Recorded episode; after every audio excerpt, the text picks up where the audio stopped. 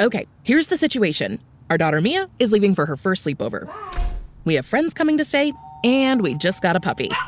So I go on Instacart and solve everything in one order from Kohl's. Fun PJs for Mia. Oh, new bedding for the guest room. And a vacuum cleaner that actually picks up pet hair. All delivered in as fast as 30 minutes. With Kohl's on Instacart, there's no such we can't fix. Visit instacart.com to get free delivery on your first three orders. Offer valid for a limited time. $10 minimum order. Additional terms apply.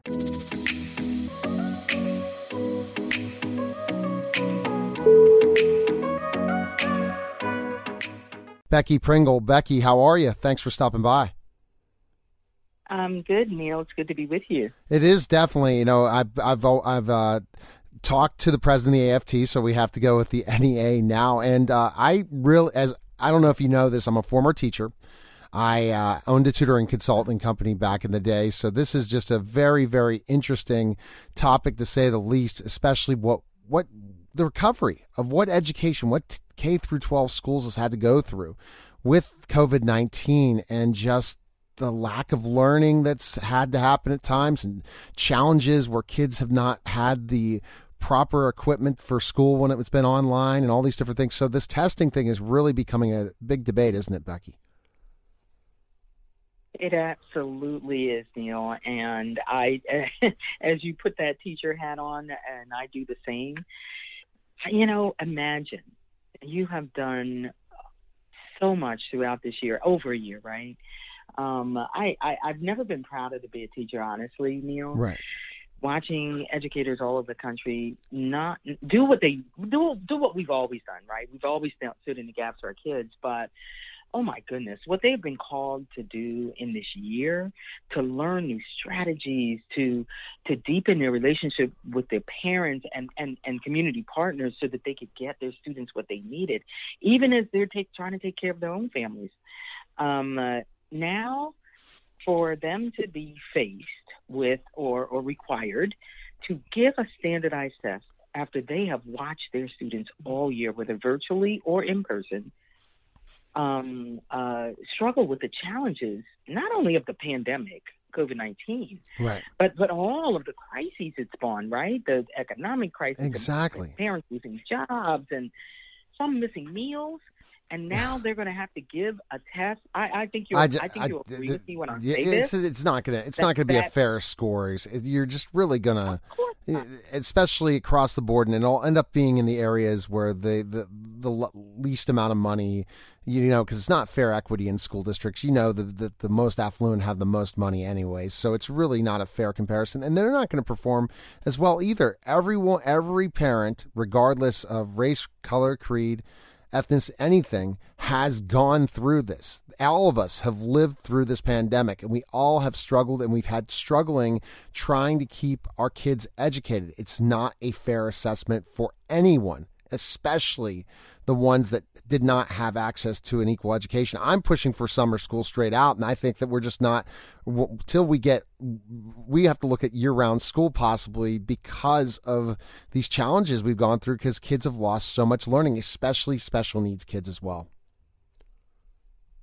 You're absolutely right, and you know, I, you know, I, I, I really feel for the teachers that are in classrooms right now and and being if they are being forced to give tests and feeling that it you know yeah. it's bordering on malpractice honestly and Neil you know I feel like I have to scream this five times a day we're in a pandemic exactly not understand about yeah. that I mean, and it's not over yet. It's not over. We don't just because it's in specific area.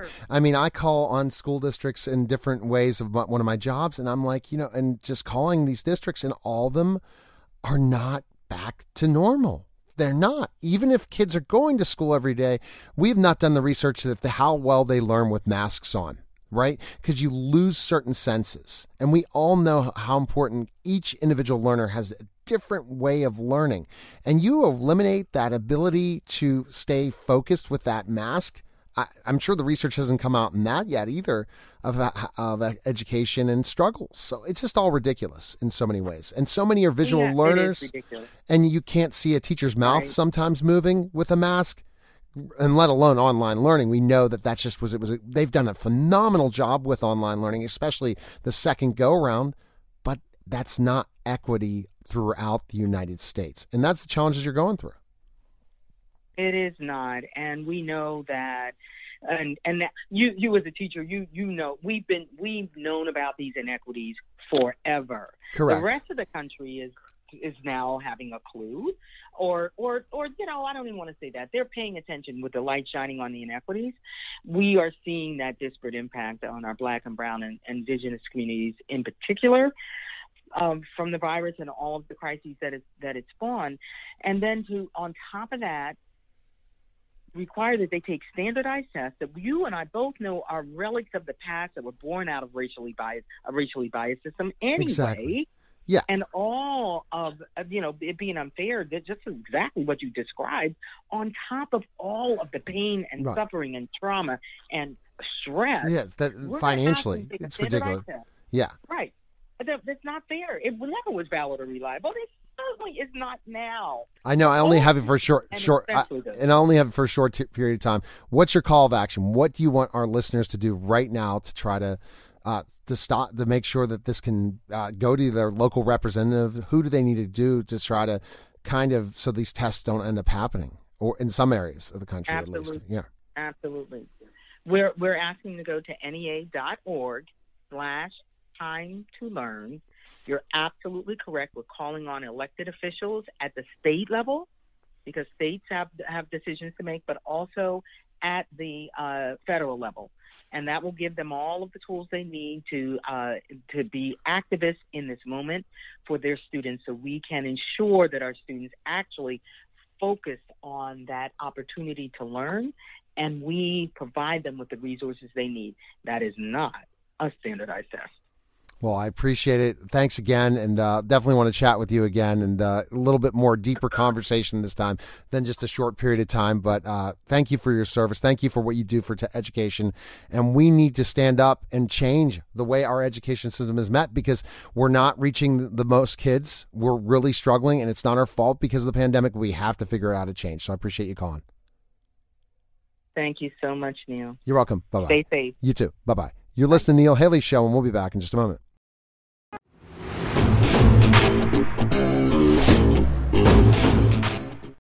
Celebrity Slots. Free spin. Free to play mobile social slot games in the likeness of your favorite celebrities. Making money. Spin to win celebrity experiences through sweepstakes. Free to download, free to play.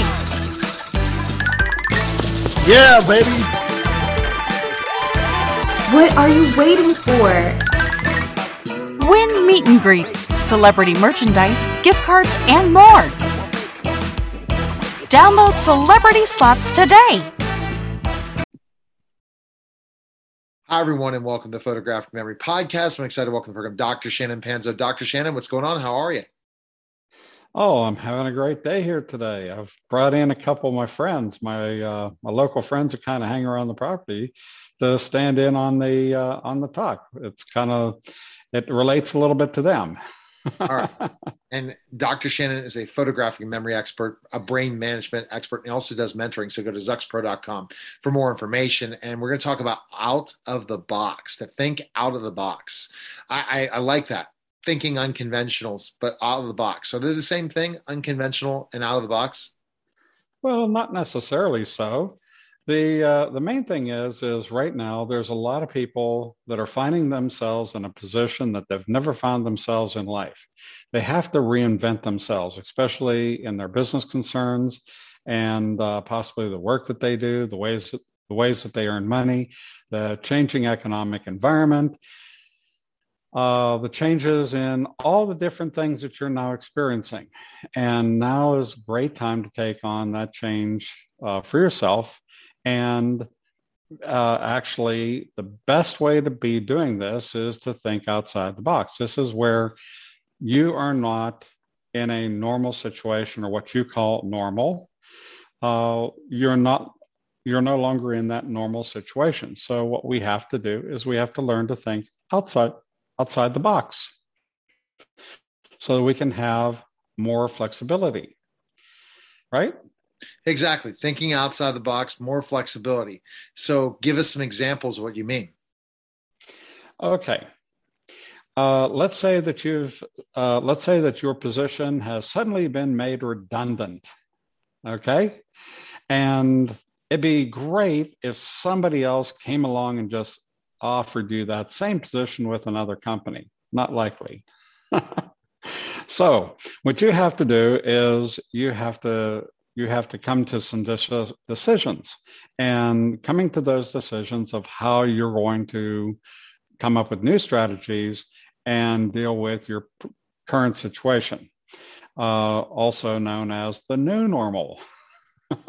no, it isn't normal at all, but we'll just call it that just because.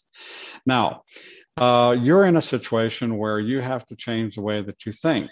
You have to change the way that you deal with things. You have to change the way that you conduct yourself in in dealing with a job or even getting a job. So there's all these different things that suddenly come into come into the fold where you have to make ma- massive amount of changes. Well, everyone has certain qualities, and there's probably qualities that uh, any single individual has, like you, and all those qualities, basically, those can be contributed to other uh, other aspects of life, other um, you know other occupations. Who knows? You might even get an occupation that you really enjoy yourself in. So uh, you know maybe you went from uh, uh, maybe you went from a bad condition to a, you know a very favorable condition. This is a thing. Uh, I'm sure that you've heard this before. When one door shuts, a hundred others open. Now, you, that means that you once that door shuts, you have to leave that door. You can't be fretting over that door. You can't let the stress get to you and say, "Oh, that door is shut. You know, I'll, you know, I'll never be good in my life." So it's really important that uh, the people actually do take it on board to make the proper changes and make the proper decisions of their life. Does that sound like something that's constructive? Yes, very. Okay. So, how do you uh, how do you go about thinking outside the box and so outside of what you would normally think about? How do you think about doing those things? What steps would you take to do those things? Is one take Zoxpro? Oh, that's that's the first step. You take Zoxpro training. Okay, that gives you a great way to take in absolutely unfathomable amounts of information, good information, quickly, so that you can base your good decisions on something, and so that you can actually make uh, make those transitions that you need to make. So you you go and you get Zox Pro training and you learn mental photography. And mental photography is tapping into your photographic memory. And by tapping into your photographic memory and using that, you're exercising your brain as you're exercising your brain, it's not only helping you with information, but it's helping you broaden your horizons so that you can see that there's more out there that you can be doing and you can be doing it pro- productively and maybe even with uh, better income than what you had before. So there's plenty of things that you can do. You have to get out of the, you have to uh, rip yourself out of the mud and you have to actually do something to gain this level of information and competency in your life. And once you do, then it becomes a lot easier if you ever have to do it again because you have a fully working system to do just that. That's why we say great things happen here. Because they do. Absolutely. So, where do they go, Neil? Zoxpro.com right now. And when they go to Zoxpro.com, they can either choose to take Zoxpro or contact Dr. Shannon for mentoring. And it's very, very important because the opportunities are very important that we need to do is to be able to retrain our brains so that we can accomplish great things, as you said. So thank you again, Dr. Shannon, for another great episode. Uh, you're very welcome, Neil. And uh, and thank you for my little uh, my little black cockatoo bird friends that happened to stop by today and and we'll all have a great time together, right? Exactly. So that was the Photographic Memory Podcast, guys. Take care.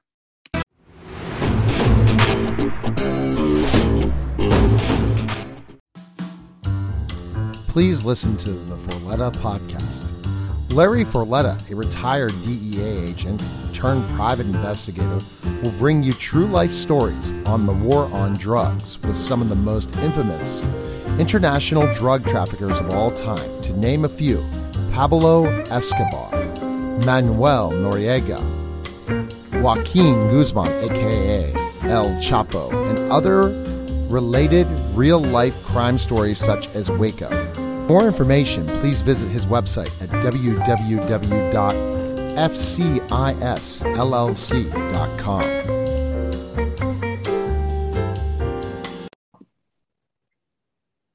Hi, everyone, and welcome to the COVID 19 vaccine show. I'm excited to welcome the program Dr. Mark Hayden. Dr. Mark, what's going on? How are you? And this vaccine, what's happening?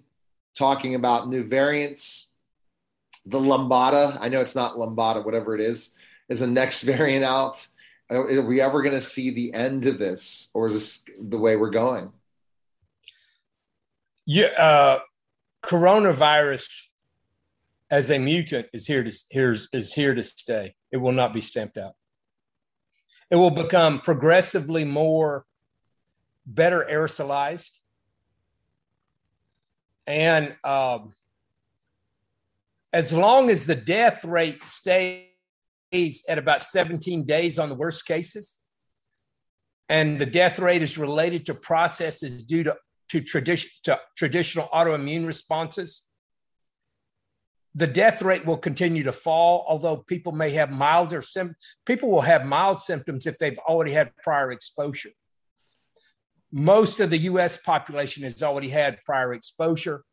And you're seeing that because it's not showing up in the uh, in the stool counts because it can't grow in the intestines because it's quickly suppressed.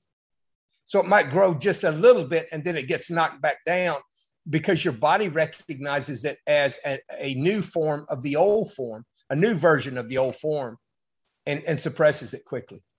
Here's so, a question. Yeah, yeah, right. Sure. Here, here's a quick question, right, to start off the bat. They said that people that had the vaccine are going to have less symptoms and less hospitalization than the people that had COVID the first time if they contracted it a second time. So if somebody with vaccine gets COVID 19, because which we, we know is true, that they are protected more than people that have already naturally gotten the virus. True or false? That's false.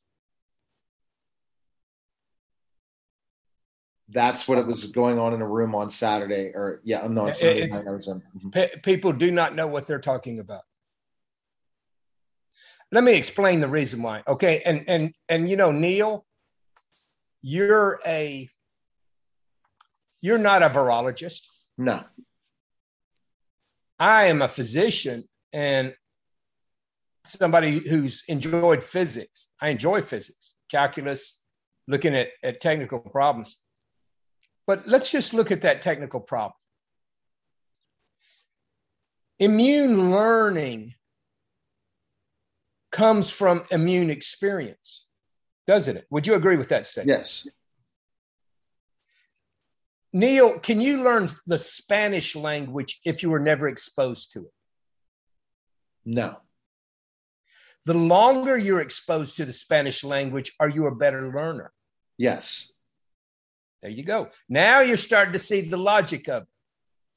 If you're exposed to COVID for a longer period of time, you have more chance for learning, don't you? Yes so that when you get it growing in your intestines for a week or two weeks, you have an extremely long time to isolate and, and, and create the very best possible antibody immune response and recognize that virus. Yes. When it's when they take just a spike protein from it and shoot it in your body and it and it and it dissipates real quickly, you don't know much, do you, no, about that? Uh-uh. Look, I don't learn Spanish just because somebody runs through the room once a month yelling a few curse words in Spanish. No, although I might learn some Spanish. Okay. I could learn some Spanish in five minutes by having somebody come and cuss me out in Spanish. It would be meaningful to me. You know, I might have a memory of some Spanish, and that might help me a little bit and give me a little bit of immune memory. And that little bit of immune memory might be enough to create a, a little bit of an immune defense, which is all I would need to prevent me from having a worse worst case scenario. So if somebody I don't know Spanish, but if somebody wants to come and cuss at me in Spanish and teach me half a let's say six or twelve dozen words in Spanish, now that is very different than if I have somebody from Spain come live with me for a week right. in my house talking to me. I might know a lot more and I'd be much more fluent at Spanish, wouldn't it? Yes. And so what we're seeing is exactly what you common sense would tell you is that with prolonged exposure that happens with gut colonization, you get a much better, better understanding of and much better experience, much longer exposure, and you get a much more thorough immune learning because you had better exposure. Okay, now does it, what does this play out in? Let me let me explain. When mRNA came out in the very first time last year, they cited cases where, in best case scenario, after the second shot, a week after the second shot, which was 30 days after exposure from the first shot, you would have some memory, correct? You would have you might have some decrease in symptoms. That's all they claimed. Now the rest of this stuff is just TV hype. It's just a bunch of media people getting on because they're supported by the powers, the political powers that be. The reality is, is that if you get a vaccine, you have almost no improvement in immune learning for almost a month. And that's pretty solid. However, here's what you also know. Let's say you were a COVID virgin, and pardon me for using, but you get what I'm saying. You've never encountered COVID before, and you were locked in a room and you'd never had any experience. If you get exposed to COVID through your intestinal tract and, it, and you have a, a natural infection in your intestinal tract, you then become asymptomatic, unable to transmit within eight to 10 days. Yes. That means if somebody breathes in your face in eight to 10 days, guess what? You're not going to turn positive. No. You can't turn positive. One of the things I did personally, and you know, let's talk about personal experience. Talk to some of these experts. Say, okay, okay, uh, Mr. Genius over there, let's put some live COVID virus on your mouth and and see how whether how long it takes you to turn positive or negative. They're not going to probably do that. Now, when I did it, one of the things I found because I had already had a prior colonization, I can't keep COVID on my mouth because my saliva washes it out and I have a lot of antibodies to it. Gut exposure is the most rapid way to create an immune defense. It is the most rapid way to become non transmissible. Now, you hear these arguments, Neil. I want you to get a vaccine. That should never right. be said. What you should say is, I want you to be non transmissible. And I'm going to leave it up to you to decide how you become non transmissible. I'm going to tell you, Neil, that if we were to meet in person, and let's say I didn't I don't want you to transmit something to me without my permission. I mean, that's reasonable. Don't you agree? Yes. But if you want to be non transmissible, you should be able to decide how you achieve that non transmissible state. Exactly. And the best way to achieve that is through oral exposure. Uh, so why is it coming out this way? And this is what doctors, these were virologists, and we we definitely like to have them on the program. I was on Clubhouse, as I guess I'm becoming the Clubhouse expert for vaccines now, as people are modding me, which is funny as heck because I'm not a doctor. Uh, but I learned so much from you, and I pay attention to what you've taught and Dr. uh, Dr. Caxton, and also learned a lot from um, Dr. Christopher Hall about what's happening with this with COVID. You know, ivermectin, hydroxychloroquine, different things. It's just very concerning to me that we don't know this experimental drug. The concern I have of the vaccine is we don't know the side effects later on. And if you keep having a booster, this mRNA could be dangerous to people oral inoculation is going to end it. Now, so basically, they're going to talk about less hospitalizations. They're saying the spread decreases with the vaccine. True or false? The with with the mRNA. I would say false. The amount of viral load in the mouths of these people that were tested by the CDC was as high, the titers were as high as the unvaccinated. That means that if the viral load is real high in your mouth, it's high in your mouth because you're exhaling it from your chest. So those people that were vaccinated were as exhaling as much or more than the people who were not vaccinated. I don't think it enhanced. I do not believe that a vaccine actually enhanced the production of the virus in your lungs. I just don't think initially because you got a vaccine does not produce a mucosal immunity. Right. All it does is reduce the worst case scenario. That's all it does. So and really, you could do that if I wanted to reduce my worst case scenario and have the lowest uh, side effects. Hey, somebody who's positive, please spit on my hamburger. But then I look like a total nut, don't I? Hey, but you follow me? Or but, or here, share a piece of bread with me. It's it's not as gross as asking somebody spit on your hamburger. Or share a, share a popsicle. One of the terrible things about COVID has been that it's separated families. A lot of family members have to wind up leaving each other because guess what? They're afraid of getting the va- virus, and a lot of family members will send their other family members away. That means they're sick, they're facing death, and they're alone and certainly people in nursing homes. If somebody done that to my grandmother and not let me see my grandmother, uh, that that would not have been that wouldn't have gone over well with me. Okay. So, so has the what about the death rate now? Okay, yeah, let's let's look. You know, one of the things I do, I'm pretty confident in what I what I know. So, you know, a lot of people would try to check these numbers every day. Let's just check Missouri.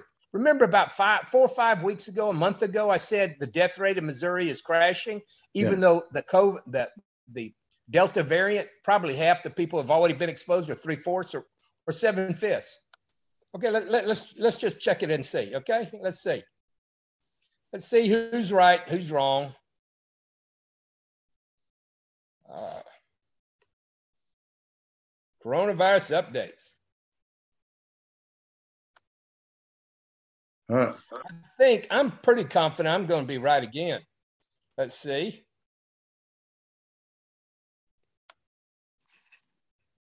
Worldwide, there's a, you know, it's not going away. Look at that, that worldwide graph. Yeah. It's not going away. No. Uh, but if we look at, let's go to USA.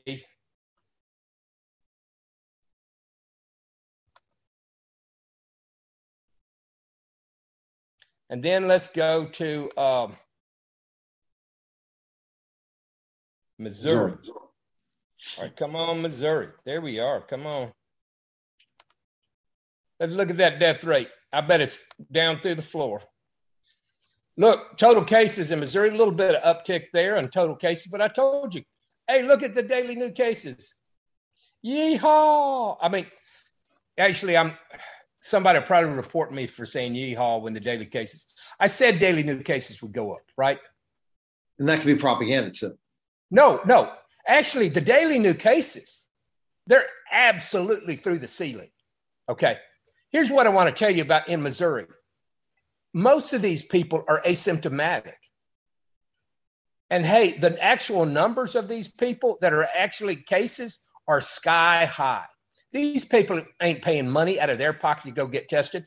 I'm saying the daily new cases ain't 3,200 in Missouri or 4,400. I'm saying the real daily new cases, if you could test everybody in the state every day, day after day, would probably be like 50,000. Wow. It'd be enormous. But now That's let's look at this death rate.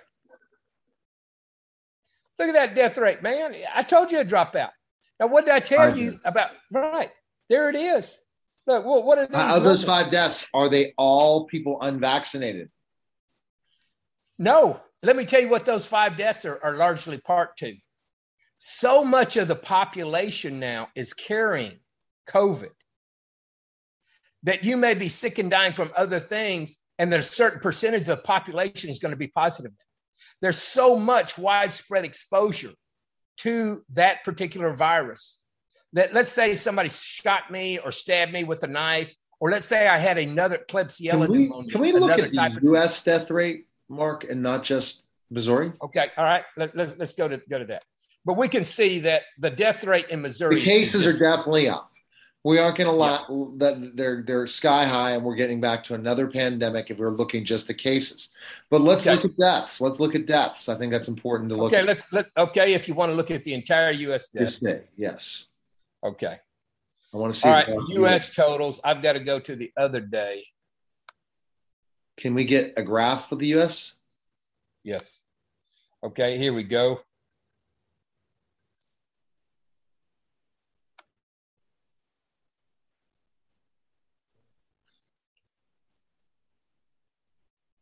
Do they? Are they only go by state? All by. There's the graph. Okay. Look, the cases are spiking up. I told you Yes. the cases would spike up. We predicted. I'm that. saying there's not 200,000 cases in the U.S. per day. Fauci's coming out that- all the time is the biggest problem that's making everyone scared and nervous. Coming I am telling you, I'm telling you that the real number of cases in the US is probably, if you were forcing everybody once a day to take a COVID test, you know, antigen test, I would say that there's probably um, a million, two million cases a day in the US because it's growing all over the place. This is an extremely well aerosolized. Now, why are these people not dropping like stinking flies? Oh, let's see the death I mean, rate. The death Okay, rate look. is nothing. They're going to say it's because of the vaccine, Doctor Hayden. You see, I told you all the way back in December. I said they would give the vaccine at a time in which they could claim credit for when the natural immunity is developing. And they did. So they waited. They had a very lukewarm, half at well, uh, half-assed is, is not a scientific word, is it? That is a uh, moderate, minimally effective. How's that? A minimally effective vaccine that was, even though it was minimally effective, would prevent worst case scenarios, which was death, which occasionally happened. So you would say it was very effective at, at preventing death in, in great elderly people. Uh, but the side effects were unknown. And people that were young, the side effects way didn't out, outweigh the, the benefits. And and if you look, um, look, there's no huge spike here. The actual number of exposures here, and that has to go back to what is going on in in the. Uh, you have to refocus yourself. What is going on in in the sewer systems? And I had a um, we'll hit this one point before we close today. Okay. Let me go to my sent mail.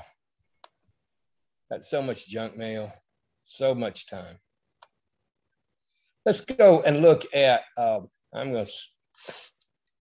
If it weren't for. Um, Okay. all right, hold on. Okay. Here we go. Let's go to this Art Gyrus story. There we go. This is the website you want to go to. The sewer shed mu- surveillance product. Yes, the sewer shed product. Now, bear in mind, one of two things is going to happen. We've had the most aerosolized transmissible variant in history outside of measles be transmitted. Now, what we want to know is what is the uh, uh, result? Here it is. It's filling in. Thank God.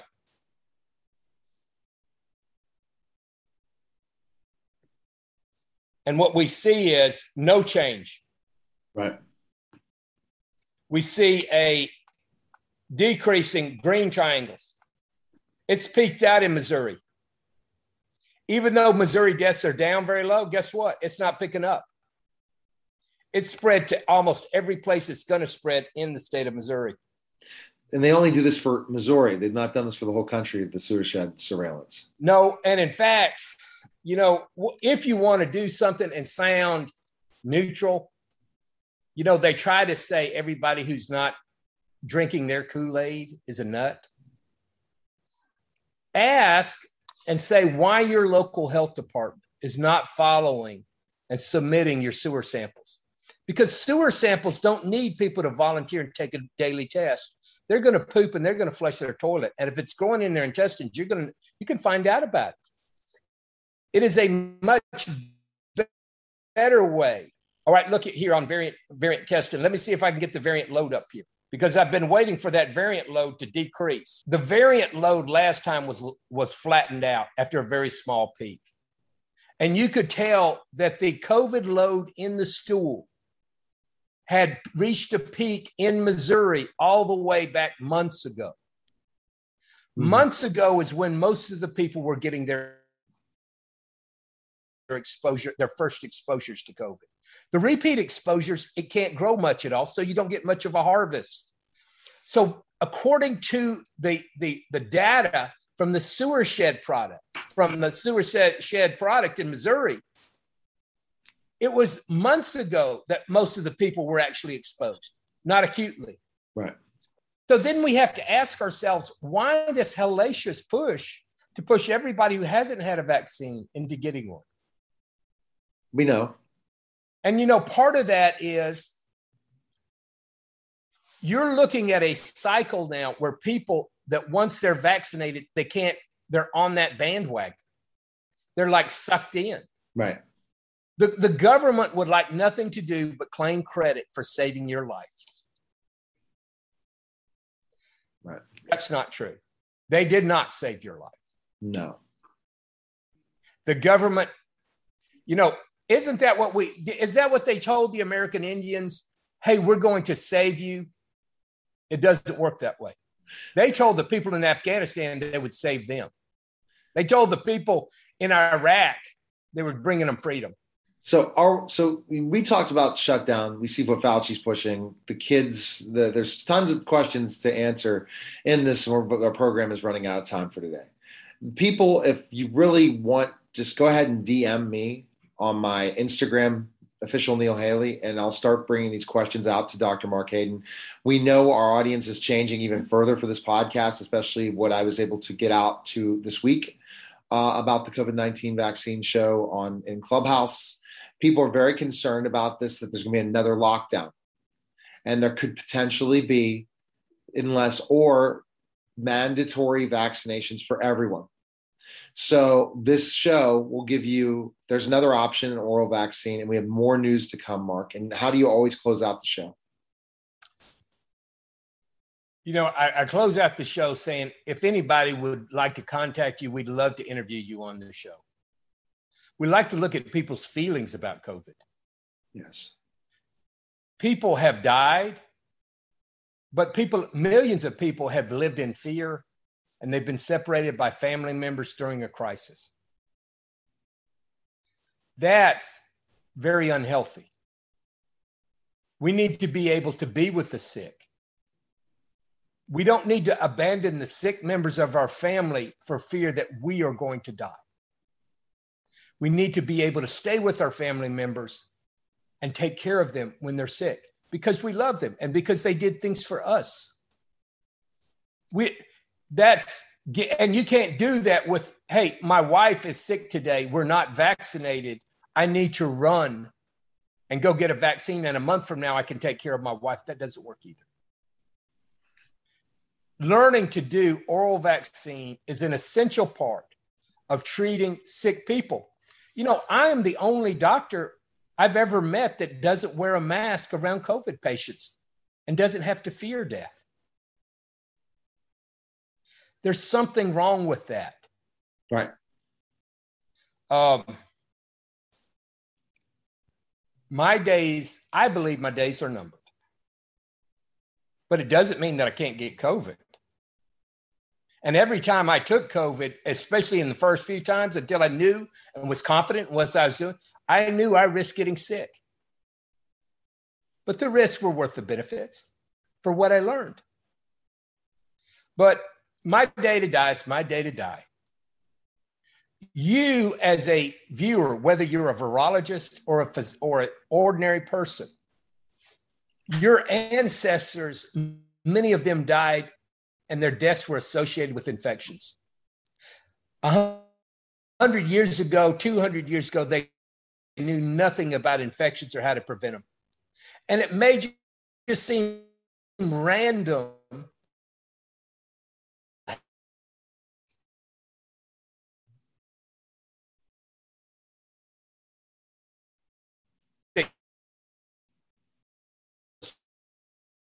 generation here because God planned him to be. Is a gift. Learn wonderful immune system that God gave you. You're healthy. If you're alive and healthy, then thank God for it. You take care and have a great day, and I'll see you later. Neil. All right, guys, that was the COVID 19 vaccine show, guys. Take care.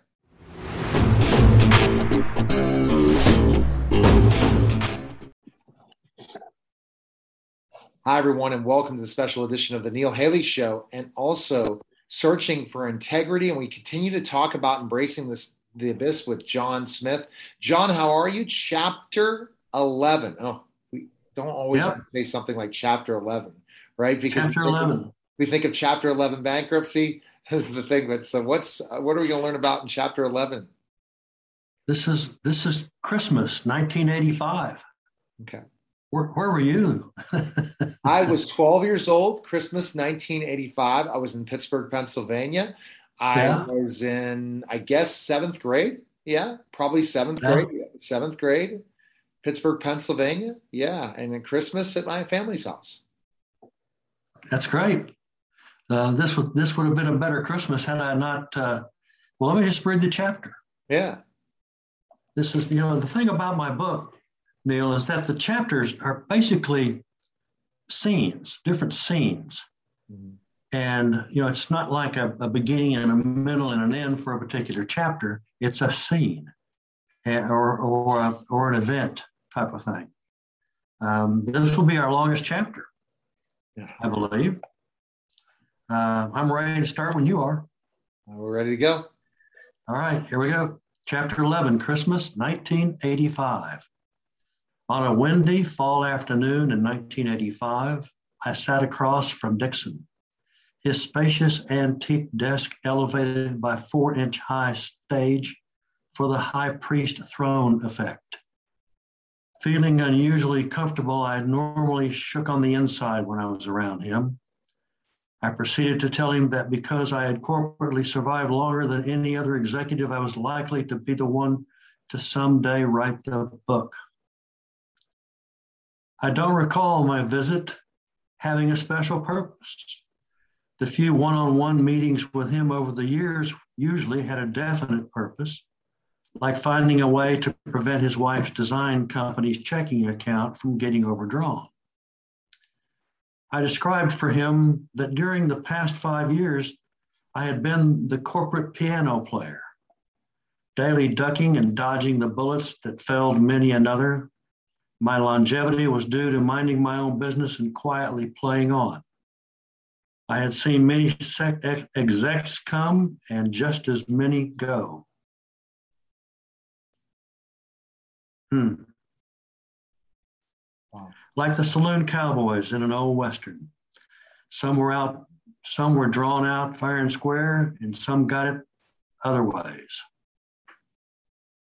Me, I just kept on playing the upright keeping my head down, staying out of the way, trying not to be noticed, searching for a profile even lower than the one I already had. I won't forget the way Dixon looked at me when I told him I planned to write a book someday. It was out of character for him to show any unplanned response, but he had quickly flashed a weird eyed look, best described as fight or flight combination of you wouldn't dare and you have no idea what's really gone on here.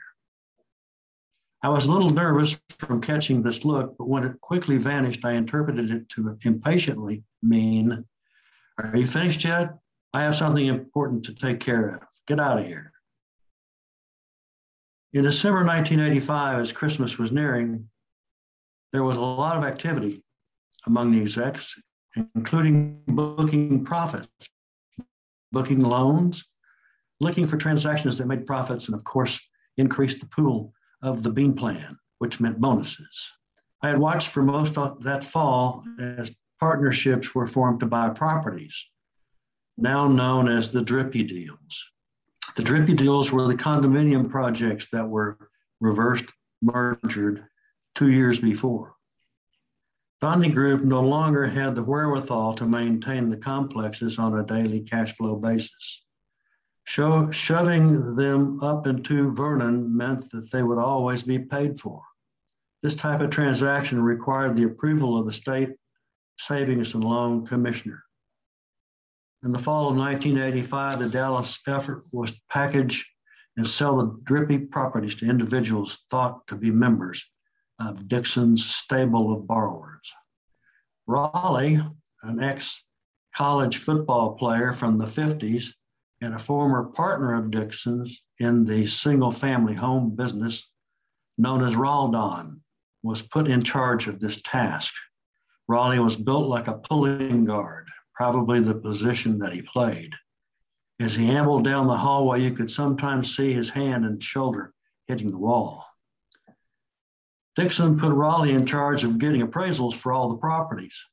I never met the appraiser, but he appeared to have done an excellent job or played an excellent role in getting Dixon the values that he wanted. Originally, the properties were being packaged for sale to various investor type borrowers who turned out to be nothing more than mustaches. In viewing all of this from my administrative post, it was my task to see that the gain recognition would be met through compliance with the accounting rules. It never occurred to me that there would be a real person on the other end of the deal there was a lot that had to happen in order to get the deals through compliance standards, not only by me, but by other staff members. The last piece of the puzzle was to get the documentation ready for the partnership that weren't created for the buyers, that were created. Every day we were told any day now, any day now, the documentation is coming in from their attorneys or the loan officer. It's been reviewed, and some of the buyer uh, borrowers are actually signing, et cetera, et cetera. But one evening, one a week before Christmas, Woody came into my office, closed the door, and told me that none of the documentation was finished. He blamed Raleigh and his group for the, for that for not getting that done. Woody was smart, owl looking, wore glasses, and custom dress shirts with button down collars and monograms. He had an insincere look on his face most of the time, almost as though he had something up his sleeve, a look that said he knew something you didn't. He had a sort of perturbed look when I had his, his picture taken, producing a small, a small smirk when the photographer said smile. Not a bad smirk, just his smirk. In spite of his appearance and his looks of insincerity, I actually found him to be kind and polite, not one to take advantage of people. But he was still a deal guy. My view was that Raleigh had probably done everything he could to get it done. What he explained that he had now involved himself in the matter personally, that he would see to the completion of the documentation within a period of no more than 30 days. He then asked me to go ahead and make the interest payments on the drippy loans from another partnership that had already been created with a group in California. I was reluctant because these matters aren't supposed to be done this way. But I agreed to do what he was asking me because he said he was now involved and I never thought he was untrustworthy. I kept my reluctance to myself and would go ahead and make the advances to the partnerships to pay the interest on the loans so that they would remain current on the books. The advance to the partnership was only 1.2 million. I knew that if the documentation did not come together within 30 days as what he said it was supposed to, I could always reverse the advance in the future. Even though I had reversing the transaction as potential remedy, it didn't sit very well with me. But I did it because Woody had pressured me. He was a very serious man and always appeared to have a somber expression on his face. At that point, I had no reason not to trust him, and I believed him to be telling the truth. What I really didn't know was that quarterly reports were filed with the Federal Home Loan Bank Board by the people in Vernon. Because I agreed to make the partnership advance to pay the interest, 15 million in loans were classified as current and not delinquent. The next workday after Woody's visit to my office, I told Mape, our tax guy, to make the advance to the partnership and asked Vernon to figure out how the advance should be applied to the other unformed partnerships. He and Furr, our audit guy, took it upon themselves to make an attempt at being cunning by making payments to various Dallas branches using accounts set up for themselves, by themselves. They thought it would look like the payments were made by the unformed partners themselves. They held the branches open past closing time to get it done timely on New Year's Eve. I didn't find out about their payments, their contrivance, until the next week, the first week of January. I put two and two together on what had happened, called them both into my office, and shut the door. They said they were going to tell me, but hadn't gotten around to it yet. They thought they were extremely shrewd and acted as though they were due some sort of accolade. I berated them, saying, You guys should not have done that. You should have left it alone as a single payment contribution to the partnership, allowing the Vernon people to allocate it was required, as required. Mape was a CPA. He had formerly worked with Arthur Young's tax department. I always thought him to be one of the brightest guys I knew. he had a great sense of humor and was one of the first I heard use the phrase, that's rich. Always with a big belly laugh. He was showing signs of early balding, and I often teased him that I was going to get some chalk and draw a line across the upper part of his forehead so he could tell where his forehead ended and his scalp began. Furr was the other CPA who worked for me. He fit the mold as the auditor type, but that was good because that's what he did a lot of internally. Since I was above them in rank, I thought that I would be in a better position than them if some crap came down around us. Right. So to, fe- so to better fend off the crap, I told them I would be responsible for what they did if it came to that, which of course it did. In early spring 1986, when I realized there was no partnership documentation coming, as Woody had promised, I called our audit partner at Arthur Young and asked him to come out for lunch. Mape and Furr joined us along with a senior auditor from Arthur Young at a nearby restaurant. I described to them what had happened and that we were taking care of it by reversing the transaction, which effectively negated the event. Upon hearing what had occurred, their jaws dropped. And I thought for a moment they might actually choke on their food. Oh my. They took it much more seriously than I had anticipated, probably because I was focusing only on the single transaction. They were looking at it from a much larger view, immediately imagining the possibility of broader ramifications, fearful of what else had been done and what would be next. The FHLBB reports that were filed from Vernon were something that I had would, would someday become acquainted with. End of chapter 11. So in chapter 11, you start to have doubt, don't you? Oh yeah, I mean, I would, towards the end when it didn't happen, when he said it was going to happen, that's when I threw it into second gear to to try and erase it, to reverse it. That's when I became aware that there was more to it than you know than I should have been. Do you have any regrets that you didn't shut it down right then and there and whistleblow? Didn't have the power. Could you have whistleblown? To who? That, that takes months, years, sometimes. Wow. Yeah. And, and you have people to support, so you can't just quit your job. Correct. And same thing too. This was on Christmas, Christmas Eve and New Year's Eve. Yeah, it was. Um, you know, I, I I was still believing that that what he said he was going to do, because he'd always done what he did. Wow. And where is Dixon now? Do you say that in the book or not? Dixon is, um, and I've got a chap, another chapter coming up here about more about him. Uh, he's, I believe, he's in Dixon, and excuse me, in in Addison, which is just north of Dallas. I believe he's still living there. Uh, one of the investing uh, buddies from the joint venture days, the real estate condo days, had had arranged it for Dixon to have a home because he went to prison and he got out, but he he's was last I heard he was living in that home. Interesting. So always interesting when these guys go to prison, how long and all these things. But and both of you guys were through that uh, living hell that you dealt with, and we're going to find out more from embracing the abyss. But go to embracingtheabyss.com right now, buy the book, and then you can read it now and not wait till we continue to go through chapters for the next six, seven, eight weeks. And you can buy the book right now if you just listen to chapter 11. You like the thing. John Smith has one of the most amazing stories. One, there are people I will say to my grandkids and my great grandkids that I met. One person, I met someone that received a presidential pardon.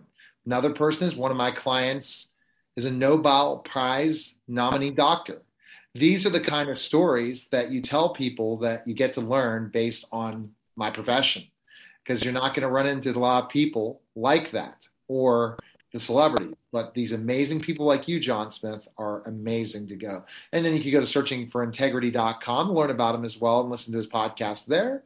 And make sure you follow him on all the social media. John, I cannot wait to chapter 12 next week. So thanks again for stopping by.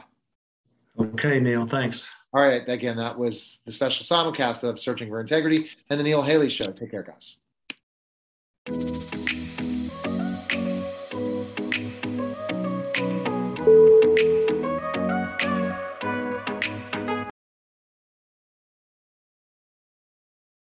Hey guys, it is Ryan. I'm not sure if you know this about me, but I'm a bit of a fun fanatic when I can. I like to work, but I like fun too. It's a thing. And now the truth is out there. I can tell you about my favorite place to have fun Chumba Casino. They have hundreds of social casino style games to choose from, with new games released each week. You can play for free anytime, anywhere. And each day brings a new chance to collect daily bonuses. So join me in the fun. Sign up now at chumbacasino.com. No purchase necessary. Group. Void were prohibited by law. See terms and conditions. 18 plus.